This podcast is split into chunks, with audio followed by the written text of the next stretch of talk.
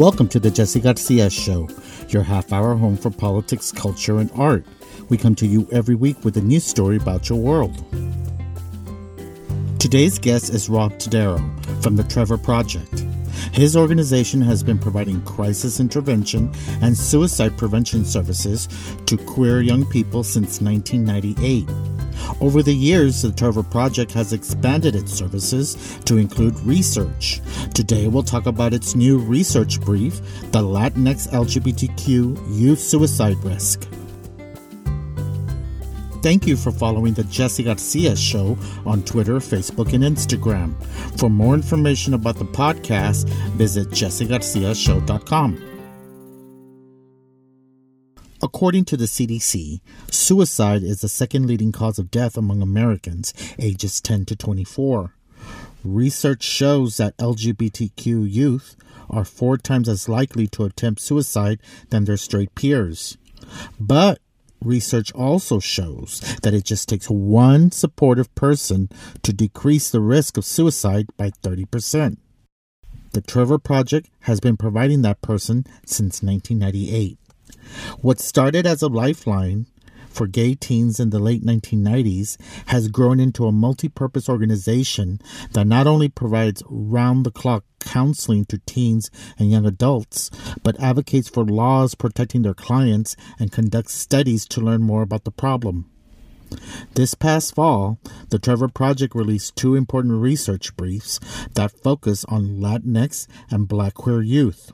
Press Secretary for the Trevor Project, Rob Todaro, shares their findings today. I want to welcome my good friend Rob Todaro from the Trevor Project to the Jesse Garcia show. Thank you so much for having me. I am exp- uh, especially happy to have you here because this is a, a topic that I've been uh, dealing with in the last couple of years and working with the LGBT community is helping our next generation be able to cope with what's out there. Um, of course. One of the reasons why I started this podcast was to put some positive light and energy after the 2016 election when we had an administration that on a daily basis came after the LGBT community. And it's just, I feel so bad for the children that are growing up during this time because not only do you have the already the the the homophobia, transphobia, biphobia, all these type of negative things that happen to the LGBT community, but we have an extra layer of the most important in person on this planet spouting horrible things, doing terrible things to the community with his with his power uh, of agencies that are neglecting the LGBT community and ostracizing it. So Trevor Project is so important. Um, how did you end up at the Trevor Project? So I've been working at the Trevor Project for almost a year now, uh, and it has been a wonderful experience. Uh, I am the press secretary, so I'm responsible for managing Trevor's strategic communications, uh, including all media relations, internal comms, uh, supporting social media strategy, and doing all I can to amplify our education, research, and advocacy programs. Um, and it's been such a wonderful experience working with such a talented, passionate group of people who are so dedicated to our mission to end LGBTQ youth suicide. I, like I had mentioned, um, Trevor Project. I've always admired it. In the uh, when I when I think of the Trevor Project, I'm thinking of a counseling line available to youth and young adults 24 7 what type of professionals do y'all seek to man these uh, to staff these lines yeah so we have 24 7 crisis services across a phone lifeline text and chat. And that's been the case for a little over a year now. And uh, our crisis counselors are mostly volunteers uh, but we also have some on staff crisis workers and they're all supported by on staff supervisors now, with COVID 19, uh, we actually have crisis workers working remotely from across the country. Uh, that's amazing. So, not it's not only a phone line, but you have text and chat that's increased your outreach. Yeah, so, Gen Z uh, is using text and chat more often than phone calls these days. So we wanted to be on the platforms where young people are spending most of their time. And there also are unique considerations. For example, uh, transgender and non binary youth might not want to worry about being misgendered uh, on the phone. So we, we are seeing young people use our text and chat platforms uh, these days and and it's it's adding another layer of privacy also with covid-19 we know a lot of young people are in unsupportive home environments they might not be out of the closet and they might not have the privacy to to use their voice and speak on the phone. So it providing them with different options to reach out for support is critical.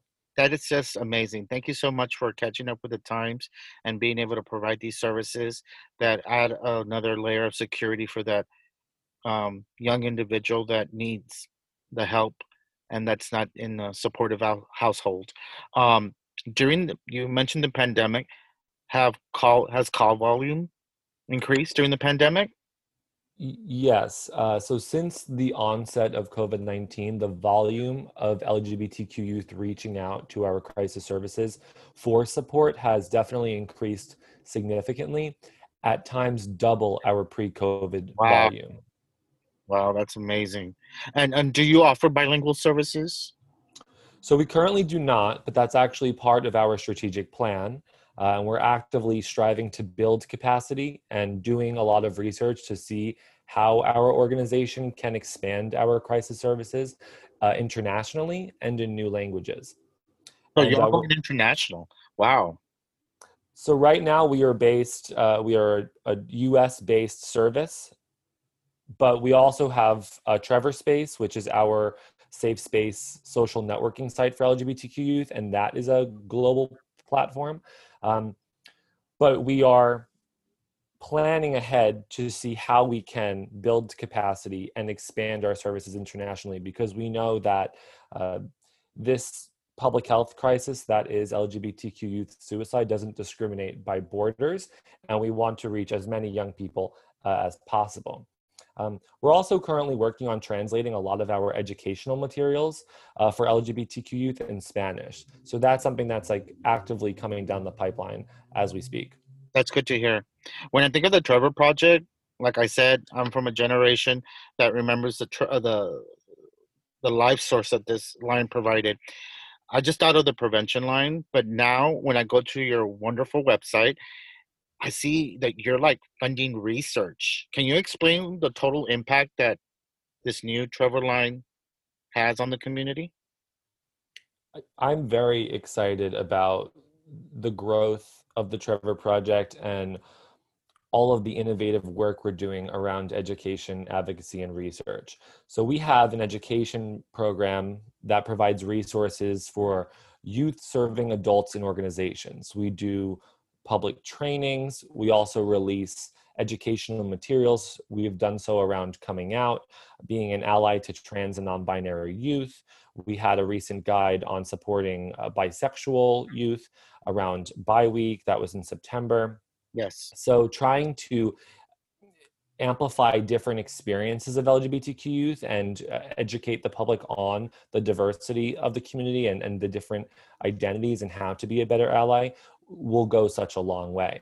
And in tandem, we have an advocacy department that's fighting for pro LGBTQ legislation and against anti LGBTQ rhetoric and policies across the country on issues like conversion therapy, suicide prevention in schools, and uh, unfortunately, resisting a lot of harmful bills that have been introduced, particularly attacking transgender young people in regards to access to medical care and uh, athletics. So you recently, uh, when I was going through your website, released a research brief, Latinx LGBTQ youth suicide risk. What were some of the key findings of this report? Oh yeah, so I, I didn't even my my one of the favorite parts of my work is amplifying our research team. They are doing such groundbreaking work. And we use re- research not only to inform our life-saving crisis services but to increase the general knowledge base on lgbtq youth mental health because there really is such a dearth of research there there there is not lgbtq inclusive data collected on the national level so we're trying to fill in some of those gaps and, and, and when they do some research on lgbtq youth it's usually on white male cisgendered folks they Totally. They we, forget the, the intersectional the community. A hundred percent. We need to take an intersectional approach in, in every regard to mental health and suicide prevention, including how we do research. So our 2020 national survey on LGBTQ youth mental health came out this past July, and that uh, surveyed over 40,000 LGBTQ young people with diverse identities. And then each month, our research department releases uh, a different brief with a different topic. And uh, in September, it was on Latinx LGBTQ youth suicide. And it was staggering to find that fears of detention and deportation are so strongly associated with a significantly increased risk for attempting suicide. So, for example, 47% of Latinx LGBTQ youth reported that they were worried about themselves or their families being detained or deported. And these immigration related worries were strongly associated with increased risk of a suicide attempt. And if you controlled for those immigration related fears, the increased risk of attempting suicide actually disappeared. So it's clear that our nation's immigration policies are having an impact on the mental health and well being of Latinx LGBTQ youth. Thank you so much for bringing this up because I've always said that immigration is not just a Latino issue, it's an LGBT issue as well because there's so many immigrants who come to this nation because they need to escape homophobic, transphobic, biphobic communities of where they're coming from and we're their last hope. And this is an issue that should be shared among all minority communities that we need to worry about. So thank you so much for putting this in your report and and and highlighting it because it's so important. You followed up this report with one with um, on Black LGBTQ youth. Can you tell us a little bit about the findings in that one? Sure. Uh, very excited about that report too. Um, our research team worked very hard on it, and there is really a lack of quantitative studies that specifically focus on Black LGBTQ youth. So it limits the knowledge base necessary for effective prevention and intervention programs. And we know that Black LGBTQ youth uh, hold multiple marginalized identities. And with that comes unique stressors and challenges that may make them more susceptible to poor mental health outcomes. So, this report examined different suicide risk factors among Black LGBTQ youth, including police victimization, uh, conversion therapy, housing instability, food insecurity, and barriers to mental health care. Um, and on that last point, we found that 60% of Black LGBTQ youth who wanted mental health care were not able to get it, with more than half citing affordability as the reason they weren't able to get it, which is a, is a truly heartbreaking finding to me. The, the, idea that young, there are young people who want and need mental health care from a professional and can't receive it for a variety of reasons, in, including uh, because cost is too high. Well, this is a lot. This is a lot, and I'm so happy that you're like dis- discussing this and bringing this. Um, it's your... it's a lot, but I will also say there there were a lot of findings that were hard to grasp in that report. But we also found that social support from family, friends, and LGBTQ affirming spaces save lives. And for example, like Black LGBTQ youth who reported uh, high levels of support from their families were significantly less likely to report a suicide attempt. So we do know that there are things that work and that social support goes a long way. Thank you. So the Trevor Project is doing a lot of great work. Has the pandemic hurt your resources because it's it takes a lot to run an organization like you. So, are you getting those resources?